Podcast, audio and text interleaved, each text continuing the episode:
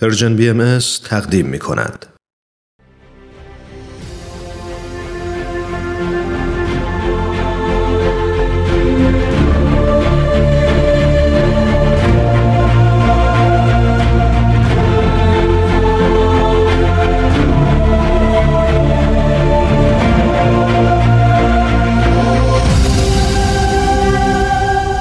چشمه خورشید نگاهی به آثار حضرت باب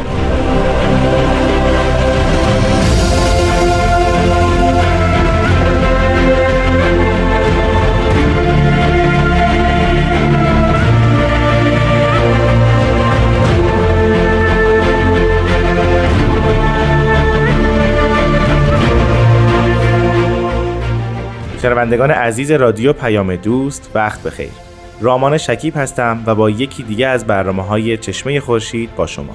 همونطور که می‌دونید ما در این برنامه به همراه جناب استاد بهرام فرید راجب آثار حضرت باب پیامبر دیانت بابی و مبشر به آین باهایی صحبت می‌کنیم. امیدوارم امروز هم مانند هفته های گذشته با ما همراه باشید.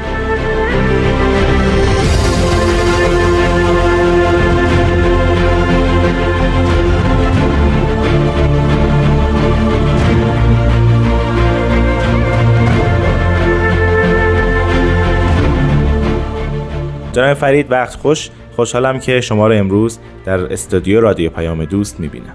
برز احترام و ارادت خدمت شما و شنوندگان عزیز من هم خوشحالم که یک بار دیگه پیرامون این موضوع جذاب در خدمت شما هستم. خواهش می‌کنم.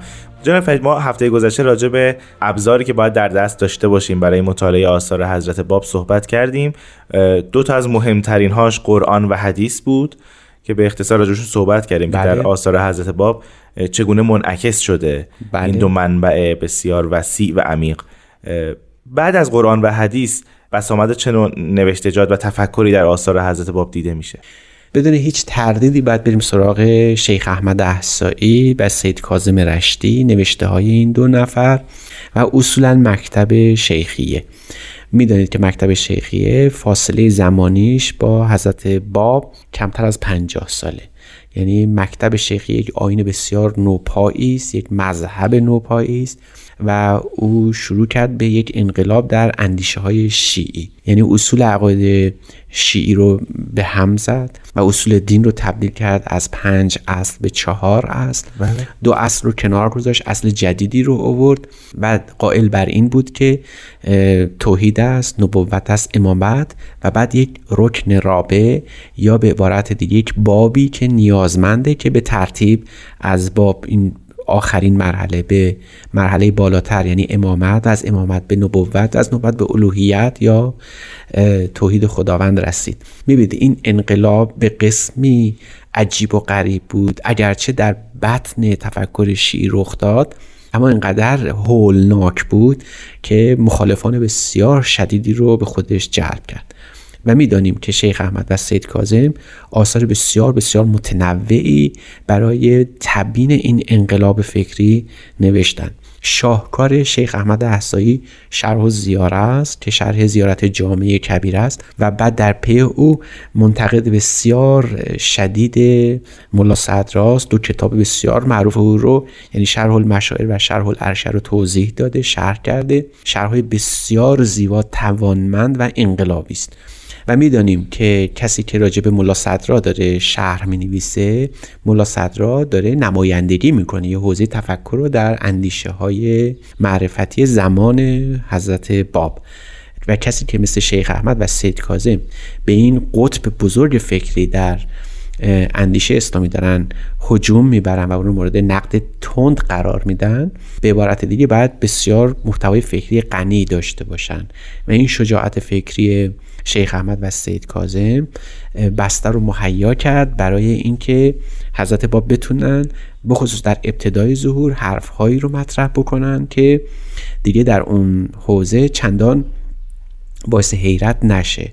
برای همین هم هست که ما وقتی میگیم سید کازم رشتی و شیخ احمد مبشرین حضرت باب هستند از این رو نیست که به سراحت بشارت داده باشن به ظهور حضرت باب بلکه محیط فکری رو طوری مهیا کردن که حضرت باب می‌تونستن اون دعوی خودشون رو اون وحی الهی رو به اون زبان مطرح کنن جناب فرید شما یکی از شاخصهای مهم شیخیه رو فرمودید که انقلابی بودنشه و ما می‌دونیم بله. که دیانت بابی هم دیانت بسیار انقلابی بود بله, بله. ولی ما راجع به جریان مکتب یا حالا مذهب شیخیه ما اون رو یک جریان عرفانی می‌دونیم یا فلسفی یا کلامی چه نوع شیوه فکری شیخیه و کدوم وجوهاتش در آثار حضرت باب هم قابل مشاهده است؟ بله اینجا در واقع خیلی دشوار پاسخگویی به این قضیه بخصوص وقتی که ملا صدرا اومد و این تلفیقی بین کلام، عرفان، فلسفه، فقه و تفسیر به وجود آورد و این تلفیق دیر رایج شده بود از عصر صفویه به این سو. می‌بینید که دشواری به ملا دشواری به شیخ احمد و سید کاظم بر نمیگرده بلکه دشواری ما به ملا صدرا و جریانی که او به وجود آورد باز میگرده. درست. از این رو باید بریم که اگر قرار باشه که مکتب شیخیه رو ما در یک حوزه تعریف بکنیم بدون هیچ تعارفی باید گفت که مذهب شیخی است. یعنی یک آین جدیدی است که با مذهب شیعی تفاوت‌های شگرفی داره. بیشترین تکیه مذهب شیخی بر باب کسی است که قرار است که همه هستی رو از طریق این باب داخل بشیم و تبیین کنیم. در صورتی در مکتب شیعی بزرگترین و عمده ترین قطب فکری امامته. این تفاوت شگرفی بین این دو مذهب. یعنی حضرت یعنی شیخ احمد و سید کاظم سعی کردن یک پله ما رو به شخصی که قرار است باب همه مسئله ها همه هستی شناسی و وجود شناسی و معرفت شناسی ما باشه ما رو نزدیک کنن. و شاخصه یک مظهر ظهور رو داره اون فرد؟ دقیقا همینطوره. پس بنابراین وقتی که صحبت از رکن رابه می‌کنن یعنی کسی که می‌تواند از طریق او جهان هم هستی پیدا کنه هم تبیین بشه و این دوتا در هر دو حوزه هستی شناسی و معرفت شناسی شیخ احمد احسایی صحبت کرده. برای همینم بود که بزرگترین نوابق زمان نسبت به شیخ احمد بعد واکنش نشون می‌دادن. یا اثباتن یا نفیان. یا باید با او همراه می‌شدن یا او رو نفی می‌کنن. مسلمه. هر کسی که شیعی است و اصول شیعی رو قبول داره نسبت به شیخ احمد احسایی واکنش تند ایجاد می‌کنه. واکنش تند از خود نشون میده. اما هر کسی که اندکی آزاداندیشتره اینقدر جذب شیخیه میشه مکتب شیخی که لاجرم خودش رو در اون در اختیار اون فضای فکری که شیخ احمد ایجاد کرده قرار میده. بهترین مثال برای این مورد میشه از هانری کوربن فرانسوی یاد کرد که از اسماعیلیه شروع کرد و وارد حوزه اصفهان و ملا صدرا شد. اما همین که به شیخ احمد احسایی رسید تقریبا اونطور که نقل می‌کنن ده سال از آخرین سنوات عمر خودش رو صرفا وقت وقف شیخ احمد و سید کازه و مکتب شیخیه کرد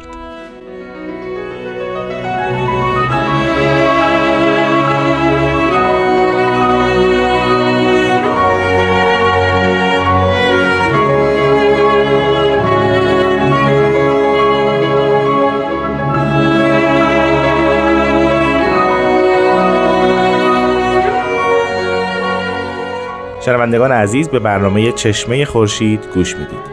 جناب فرید ما راجع به مذهب شیخیه داشتیم صحبت می‌کردیم و و انکاسات و جلوه های اون در آثار حضرت باب.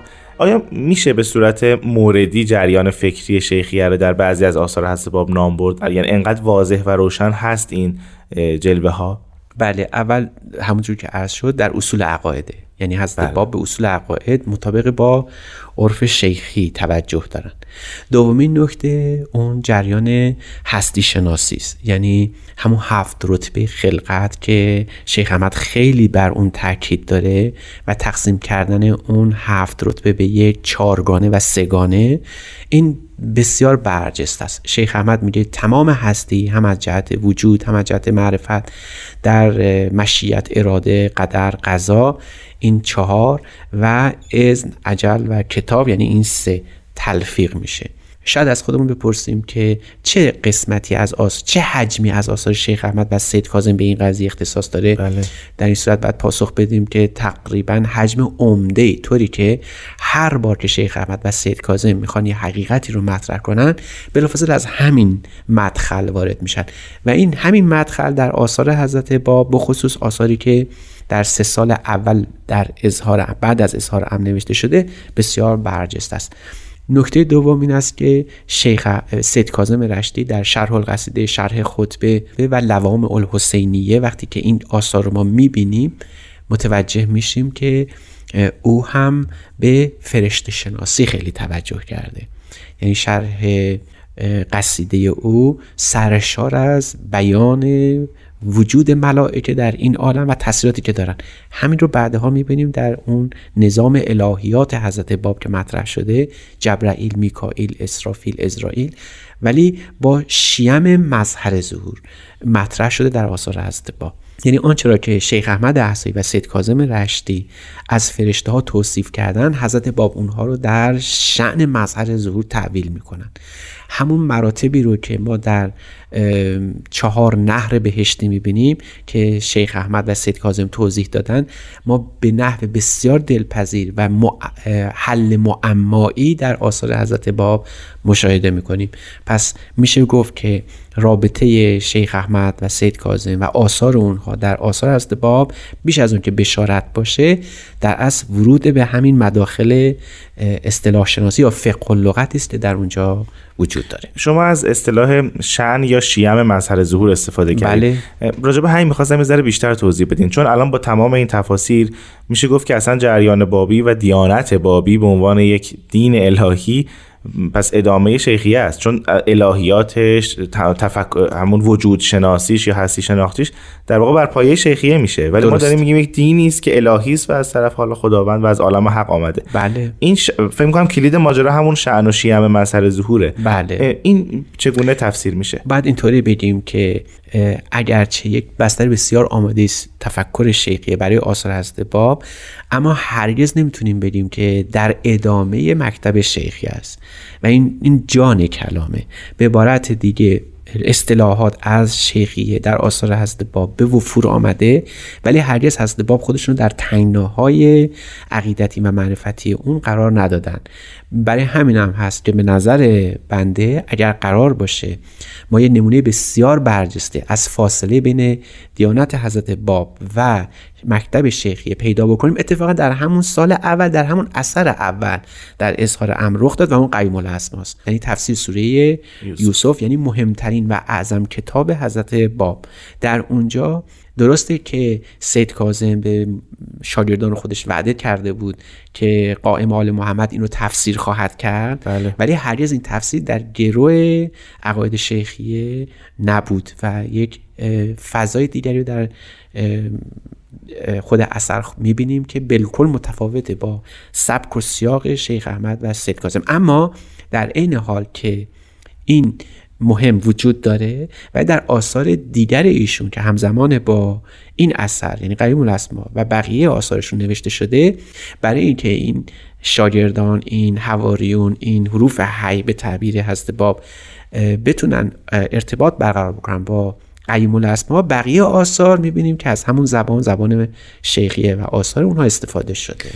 تأکیدی که داشتین روی آثار اول ظهور و حالا اون سه سال اول ظهوره. بله، این بله. به این معنی است که آثار بعد از این سه سال که نازل شده از جریان و مکتب و تفکر شیخیه دور میشه؟ بی نهایت دور میشه. یعنی فاصله بسیار شدید میشه. یعنی در آثار دوری ماکو و چهریق ما دیگه شاهد یه همچین ارتباطی نیستیم. به عبارت دیگه ما می‌تونیم اینجوری تشبیه کنیم که شما سوار یک ماهواره هستید در دور کره زمین میچرخید در اون سه سال اول ولی یک دفعه در سه سال بعد این ماهواره دیگه از جاذبه زمین معرفتی شیخ احمد جدا میشه و به سوی کهکشان هایی میره که ما بعد واقعا بشینیم و سالها رصد بکنیم اون چی رو که از باب در آثار خودشون به ما نمایوندن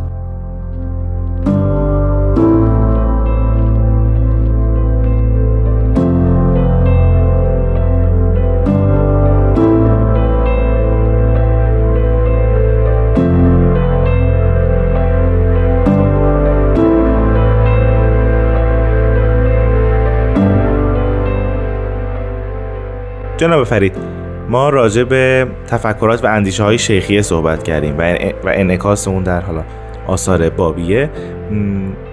در آثار شیخی ما شاهد این هستیم که بسیار از حروفات شرح حروفات و در واقع ارزش گذاری اونها بر طبق حروف ابجد اینها استفاده میشه و بله. به عینه همین رو هم در آثار حضرت باب می‌بینیم. بله بله. آیا درسته که بگیم یکی از شیوه های فکری دیگری است که در آثار حضرت باب دیده میشه؟ بله بعد بگیم که در واقع سورس اول سرچشمه اول قرآن سرچشمه دوم احادیث سرچشمه سوم عقاید و مکتب و مرحومات شیخیه است. شیخ احمد سید کاظم حالا می‌رسیم به یکی از سورس های بسیار جذاب و خواندنی آثار از باب که مسئله حروفیه و بله. اعداد باشه ایشون بله. شاید مزاحی بشود کرد در این خصوص که چون ایشون تاجر بودن حتما با اعداد و اینها سر و کار داشتن به این قضیه بسیار توجه می‌کردن و شاید کلید خیلی از معماهای آثار هست باب که باید حل بشه همین اعداد و حروف مثال ارز کنم.